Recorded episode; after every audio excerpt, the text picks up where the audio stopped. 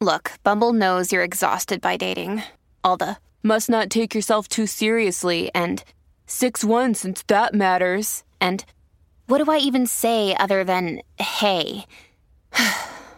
well, that's why they're introducing an all new Bumble with exciting features to make compatibility easier, starting the chat better, and dating safer. They've changed, so you don't have to. Download the new Bumble now.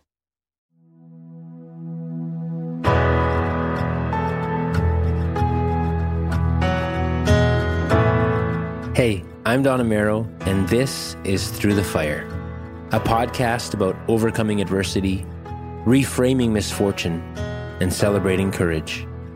On this show, you're going to meet some really incredible people who have been through some heavy stuff, but they've come through the other side. And the hope is that you're encouraged and inspired by the words that you hear. Today, I'm welcoming a friend, a mentor, and fellow singer songwriter who's got 30 years of stories and songs to share from his career. So, we're going to be here for a long time. He's been somebody who's been inspiring me for a long time. We hung out just yesterday, uh, and uh, I want to introduce you to my dear friend, Steve Bell. Hey, Steve, how you doing? I'm doing just fine, thanks. Well, thanks for uh, joining us on Through the Fire. I want to start off with I think it's a hilarious story when I look back at it now. The, the story of how we met. Um, so 20 some years ago, 22 years ago or so, I used to work at a cafe down Henderson called the Grace Cafe. Uh, I hadn't known of your music before then. My wife Pam, well, she wasn't my wife at the time, but but my coworker Pam, uh, she would play this Steve Bell guy all the time uh, at, at, the in the, you know as the morning we were getting coffee and stuff ready, and um and she would tell me all about Steve and and you know being to your concerts and stuff, and um and then I I went and saw you live for the first time maybe a year or two later, and I got it. I understood why people loved Steve Bell so much. Uh, fantastic storyteller.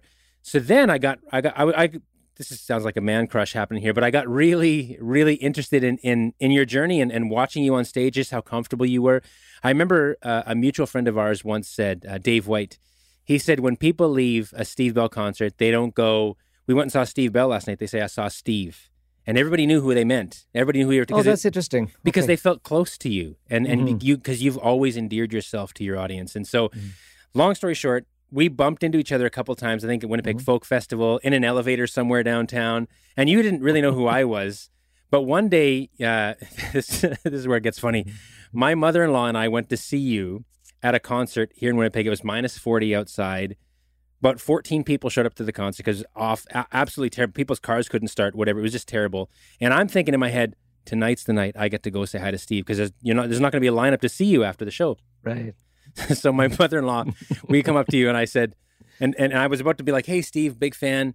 And my mother-in-law goes, Steve, this is my son. He's my son-in-law. He's very big fan of yours and he's a musician too. And I immediately went like, Oh, man, oh, no. how many people go up to Steve every day and say, my son's a musician? And I was just like, hi, Steve, see you later. And I just walked away, just deflated in that moment.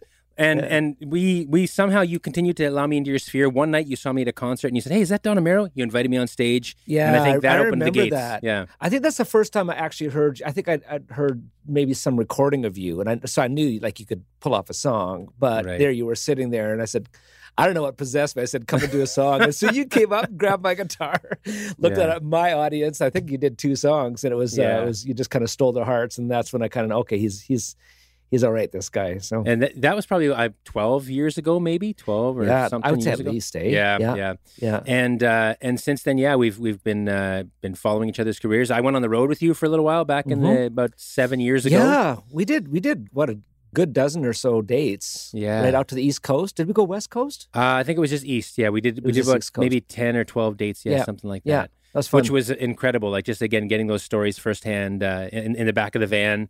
Uh, some we, we can't share here, but I know. Yeah. Well, you know, I've got a storied life, you know, so yeah. there's lots to draw on. So there you go. Yeah. Um. So that's our connection. We go way back, and Steve and mm-hmm. and, and his, his business uh, partner uh, Dave Zeglinski have been huge supporters of me over the years, and mm-hmm. I'm just grateful for that. And um. But I wanted to just catch up with you, see how you're doing today. Like I, you know, I, I know you as a friend, but I think the audience that doesn't know how you're doing, uh, mm-hmm. catch us up. I'm doing fine. The um, you know, it's still kind of reeling from COVID and and um, and trying to sort of pick up and figure out where to put our energies. And you know, we we missed three years, but the industry and technology moved so fast in that time. And so, and most of us got on board with this kind of stuff. And I've got now a little video studio that I didn't used to have before. Um, and so now that we're coming out of COVID and people are kind of getting back to normal, now the question is, so where do we put our energies? You know, and I'm getting older. I can't quite do the amount of road work that I did before. I just those three years were just were significant. There, you know, so I, I aged a lot in those three years. So I'm getting back on the road, but I'm probably not going to go as, as hard as I was, but it's it's kind of where I get my my greatest joy from. So kind of getting back to it, preparing. I've got a handful of new songs, so now now we're starting to think about a new album.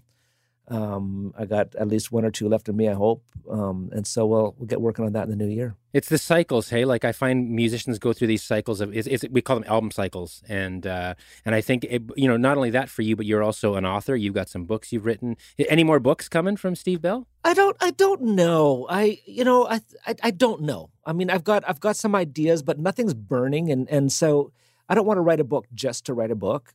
Um, you know, so there was there was a lot of call for that last. I did this little book on the church calendar year, and well, seven little volumes on it. And but there was a, there was a lot of appetite for it, and so I did it.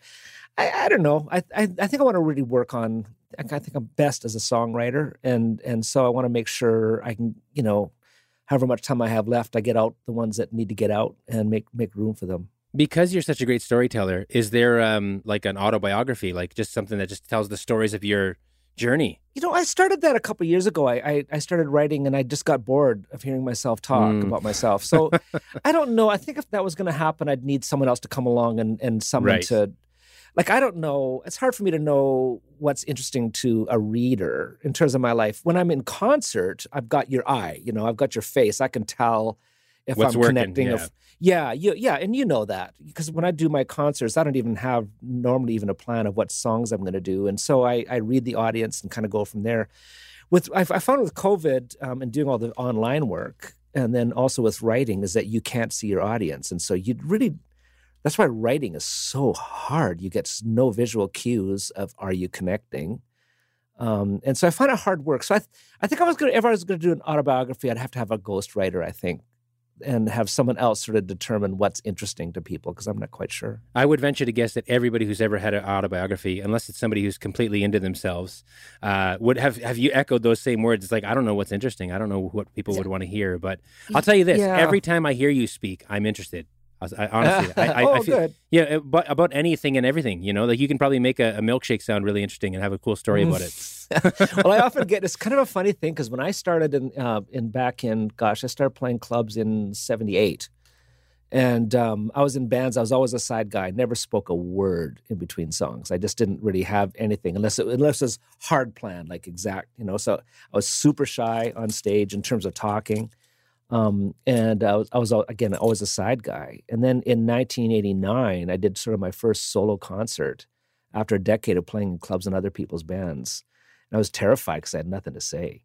Um, and the the minute I was on my own, stories started coming out. It was almost like a, a out of body experience, and going, where do you where did you get that from, and where do you think you're going with it?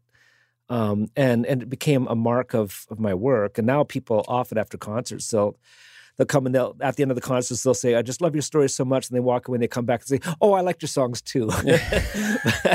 I could call thanks, but stories, you know, but it makes sense though. I mean, like throughout history, I mean, civilization moves forward by telling stories, right? And stories are different than um, passing on, say, uh, scientific knowledge. Here's what I, what I want you to know about a molecule, or here's what I want you to know about, say, as a Christian, say, theology or something. But with the story it's an it's an open source thing. You kind of you you take what you can and you insert yourself as you can and you you make your own meaning with the story. So stories are democratic in that sense that you you're the listener gets to decide what they're going to take from it. Well and, and like songs in my opinion are, are snapshots of an era right? Like they, they sort of take a picture of, of the time that you're alive. So all these songs that you've written are stories but also pictures of, of the eras. That's that's why we call it a collection of them an album. It's like a photo album but this is a song album. This is yeah so this is what was happening prior to you know 2008 when i put the album out. This is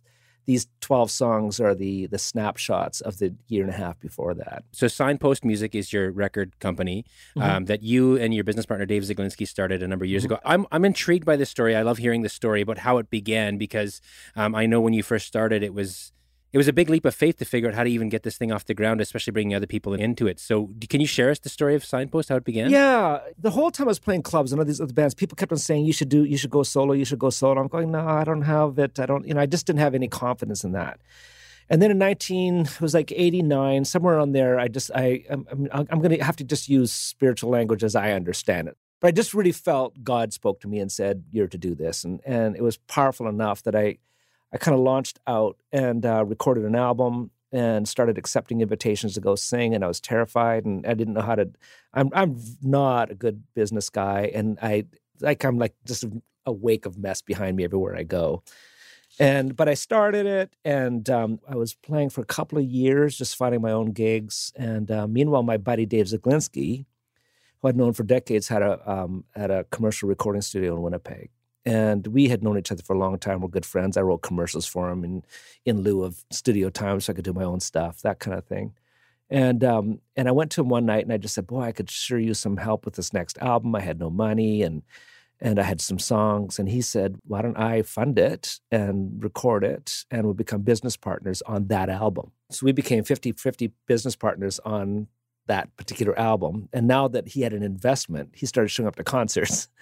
and realized that I, you know, that sound was really crappy, and so he'd start bringing a PA and better mics, and then he'd realize that I was never getting to the back to set up the well at that time cassettes, and so I was losing sales. And so he started, you know, coming early and setting up a table. And then he started realizing, you know, a lot of people had credit cards now. And so he got a credit card machine. And and then he started saying, well, if we offer buy two, get one free, we might do better. And we and he started experimenting with the um, the money end of it. And he's just he he wasn't sort of from the same background I was from, so he wasn't sort of hampered. Like his imagination wasn't hampered. He started going if you if you put the table here rather than there, you get twenty percent more sales. Like he would notice that kind of thing, you know. Um, and so like I'm starting to make money, and um, just because someone is uh, taking care of business, and then at one point he he was really tired of the recording industry. He was doing commercials and stuff, and it's it's like being a private eye. Like you, you know, you get maybe a couple good cases here and there, but it's mostly just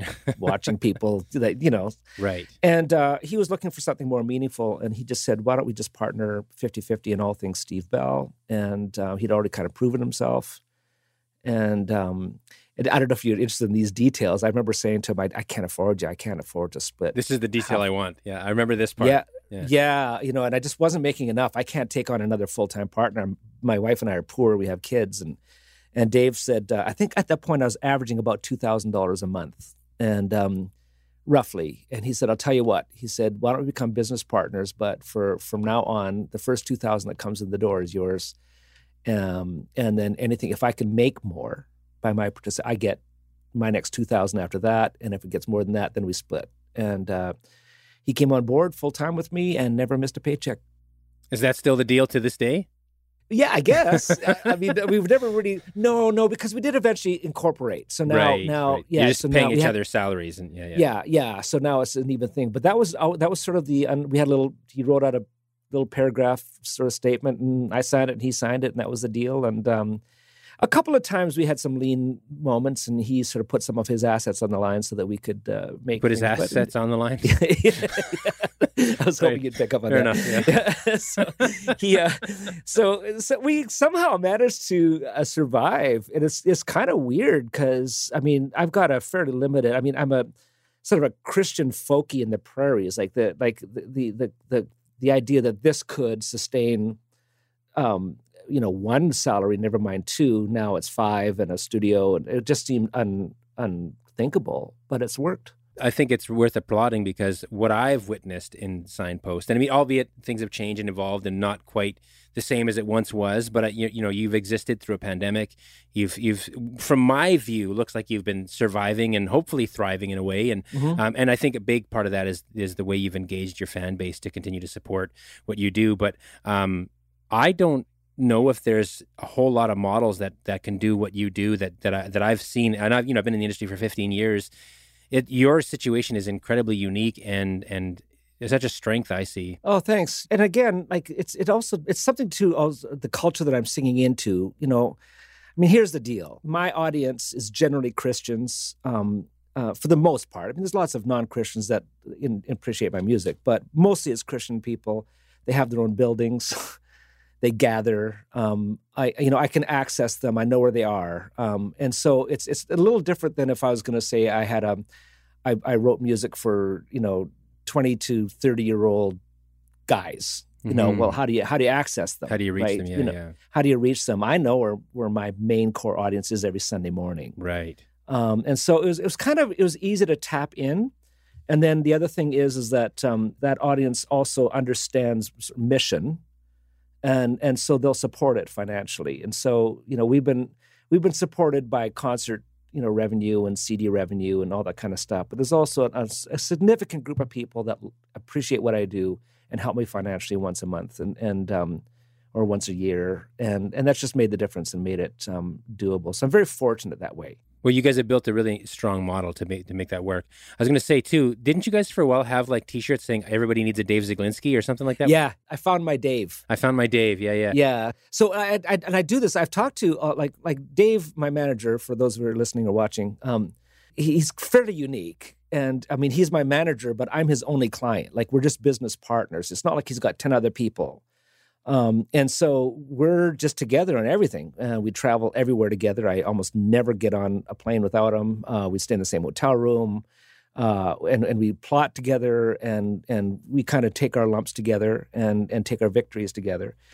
And uh, I've I've talked to so many musicians over the years, and I'll say like, "How's you know how's how's it going?" And they'll say, um, "I haven't found my Dave yet." Well, I'll, I'll say a shout out to to my Lori Brown. I feel like it's very very similar to you and Dave. I mean, yeah, we're not we're not staying in the same hotel rooms and we're not traveling on the same planes all the time. Yeah, but yeah. but she really has been like when I think of you and Dave, I think left brain, right brain. Like you're the artist, you're very yep. like connected to the people. Where Dave yep. is like, here's what needs to happen in order to make these things yeah. happen, and and he's got the discipline to, to do those things. Right. Yeah. And I think between Laurie and I, it's very much the same thing. And so again I've learned from your model and I sought until until a Dave came into my world by the name of Laurie Brown. That's great. But you need it though. I mean I think a lot of young musicians don't quite understand this, but it's it's a business. Right? And if you're if you if you like cooking and you want to cook for a living, um, you know, you you can't just open up a, a space and start cooking. You have to make a, have a relationship with a, a bank and you have to pay back loans and you have to stay up late at night and you have to do all the stuff that you don't like doing. And I think artists sometimes think that the that the best thing that could happen is someone could just take away everything.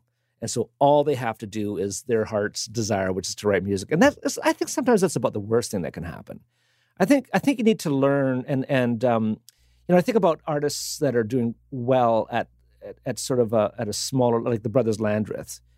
You know they you know david like he gets it. He he he he does the books. He's he's really good at the bank. He he makes sure the taxes are paid. Like there's you're not sort of running away from anybody, you know. Um and and so and when that happens, people kind of go oh, and they, they see there's discipline and there's responsibility, and then they want to get on board, you know. And then people all of a sudden say, hey, can I can I be part of this? It's so I've had the good fortune because Dave, like I'm I'm, I'm talking about Dave. I'm I'm messy. I'm I'm a I'm sloppy. Like, and if it was just me, I would have been finished years ago. But because Dave keeps things tidy and clean and neat, um, and pays attention to those details, other people come along and say, "Oh, I I want to be part of that." So you guys coexist. You very much coexist. Oh, totally. Yeah, yeah. We're talking very much about business. I want to get personal in just a minute with you, Steve. But before we do that, you know, this show being called Through the Fire, when you look back at business, you know, we maybe it, you've just gone through through the pandemic, but is there a particular season or, or a, a, like a thing where you went through, you thought, "This is it, we're done," and, oh, and oh yeah, and you and you pulled through. What, what, what was that season?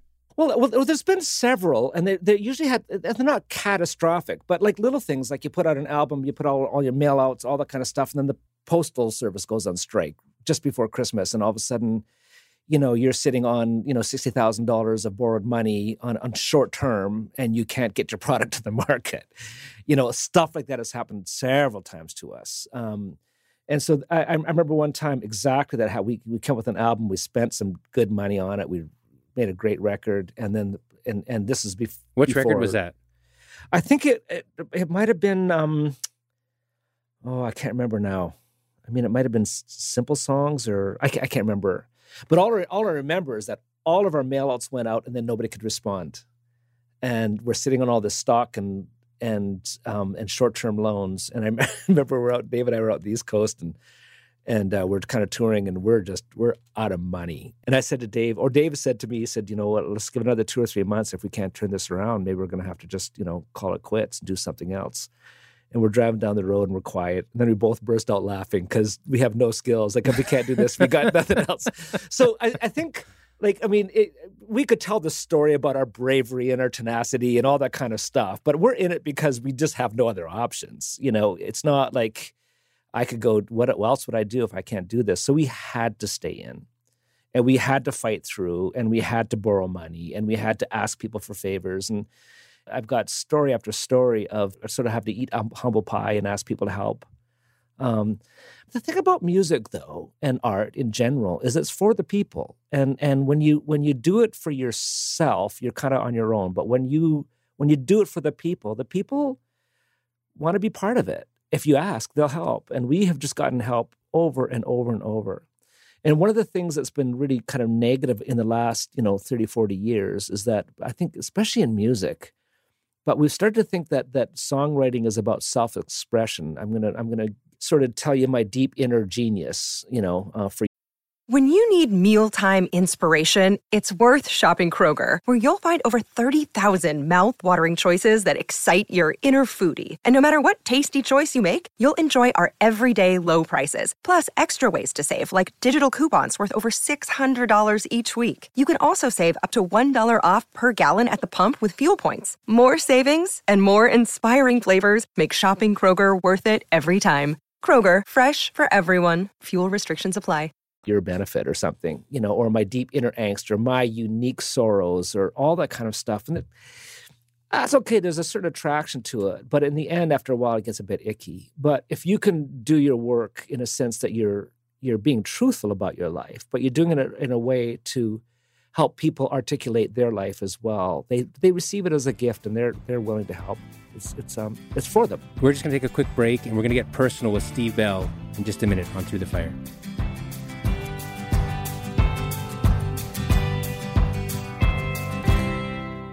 Have you ever thought, I'd love to have a podcast just like this one? Well, I can help. My name is Matt Kundle, and everyone at my company, the Sound Off Podcast Network, had a hand in making this show. Whether it was about the sound, the discoverability, or that you're just enjoying the show, we are all about the detail. If you think you have a podcast in you, reach out to me via email, matt at soundoff.network, or check out the website and become one of the great podcasts we work with at soundoff.network. So, Steve, uh, we've talked a lot about business. We've gone through some of the highs and lows of that. Um, in your personal life, I know because we're friends, I know some of your personal journey, and I, you know, again, I don't want to tell your story for you, but um, I know we, we were just chatting yesterday, and, and you had talked about, um, if it's okay for me to go there, you talked about your mom and your mom facing a mental illness when you were a young man, and and maybe even a child. Like I don't know how old you were when you were watching your mom go through that, but if you don't mind, could you take me back to that season of your life? Yeah, I was about eight years old. So my my father's a pastor; he's a Baptist minister, and uh, we were in Drumheller, Alberta, at, at, you know seven, eight years old, um, living a sort of a nice, sort of pleasant life. You know, everything was fine as far as I was able to tell. I had two loving parents and um, and two sisters. Um, and um, one day, my mother, from my perspective, out of the blue. I mean, Dad knew she was struggling before this, but I wouldn't have known. But she just collapsed and uh, I remember uh, I was out, out in the front lawn with my sisters, and my mom was bringing out a tray of, of uh, lemonade. And um, she kind of looked at us and then called out my dad's name and crashed to the, the ground. And the ambulance came and they took away my mom, and I didn't see her for six months. And it was a at it was eight a, years old. You say, yeah, yeah. And it was a it was a it was a crippling nervous breakdown. I don't know, you know, they probably have different language for it now uh, anxiety disorder, panic attack, all that kind of stuff. And it sort of came on her in her mid 30s um, and completely devastated our family. Um, Can I stop you for a sec? Was there anything mm-hmm. that you think would have triggered that? Was there some past traumas maybe she had been carrying, or was it kind of just surprising oh, yeah. to you? Oh, okay. Oh, yeah. She, yeah, she, she was brought up in a fairly uh, violent disciplinary uh, family, you know. Um, and so there was, and, and it was, there was a lot of religious language behind it to justify it you know and so i mean that's the worst eh you know like you know i'm i'm going to hurt you and god's on my side and i'm the parent and all that kind of stuff. It was it was pretty awful. And so, oh no, there's there was deep trauma for my mom for sure. And um, and so she that just that got the best of her, and she ended up for the rest of my life, for the rest of her life, and she's still living. She's 91 now. Um, but that that um, she has episodes, sometimes two, three, four years at a time, where she's incapacitated by mental illness, and then she'll fight her way to the top and be just awesome for two or three or four years, and then it hits her again, um, and that's been all the way through our life. So uh, we got I don't want to say get used to it, but it, it, it, sort of was just part of our story that would come and go.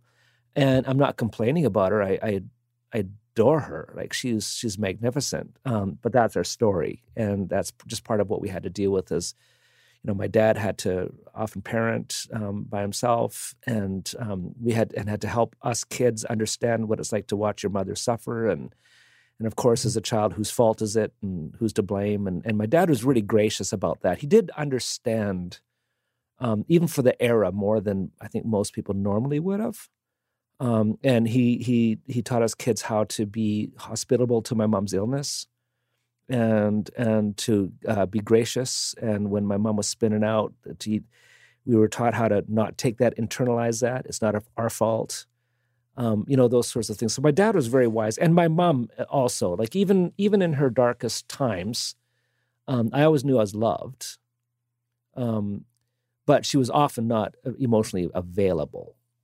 You know, and so I guess that marks you somehow. Sounds like to me your dad was a guide for you guys through all that. Oh yeah, oh yeah, oh yeah. He really did. I mean, he was never. I mean, a lot of times, you know, um, boy, know you know, in, in, especially in that that that sort of kind of Christian world and that mindset, often is you know everything becomes spiritual. How do we, you know, my dad would actually read books in psychology and and and and, and talk to psychiatrists and psychologists and, and and understand as best as he could what this is. And of course, some of it is spiritual and you know we pray and and we have faith and all those kind of things. But he did um, um, he did learn about mental illness in a way that a lot of people at that age, at that time, didn't pay much attention to. And so he was able to help us um, um, to, to, kind of uh, make sense of it in a sense and, and realize that um, we, my sisters and I and my dad, it was our, we were, this was our situation that we are given and our job was to love and care for our mom. Um, and, and to, um, and to learn how to receive um, or how to, to, to absorb her her emotional absences in a way that wasn't personally wounding. You know, it wasn't her fault and it wasn't our fault. As a father, your kids yeah. would have grown up obviously knowing your your parents and connected yeah. to them. Um, yeah. how how did your children uh, connect with your mom and and well, but when Nancy and I got married, my mom and dad uh, were out in the East Coast, um, and so uh, my kids kind of grew up with their grandparents. They loved their grandparents, but they were distant, you know. And so whenever we saw them, a couple times just, a year, kind of yeah, thing, a couple times a year. So they did, they didn't really grow up with the trauma of that for sure. I mean, they knew about it. I, I was I've always been open about it.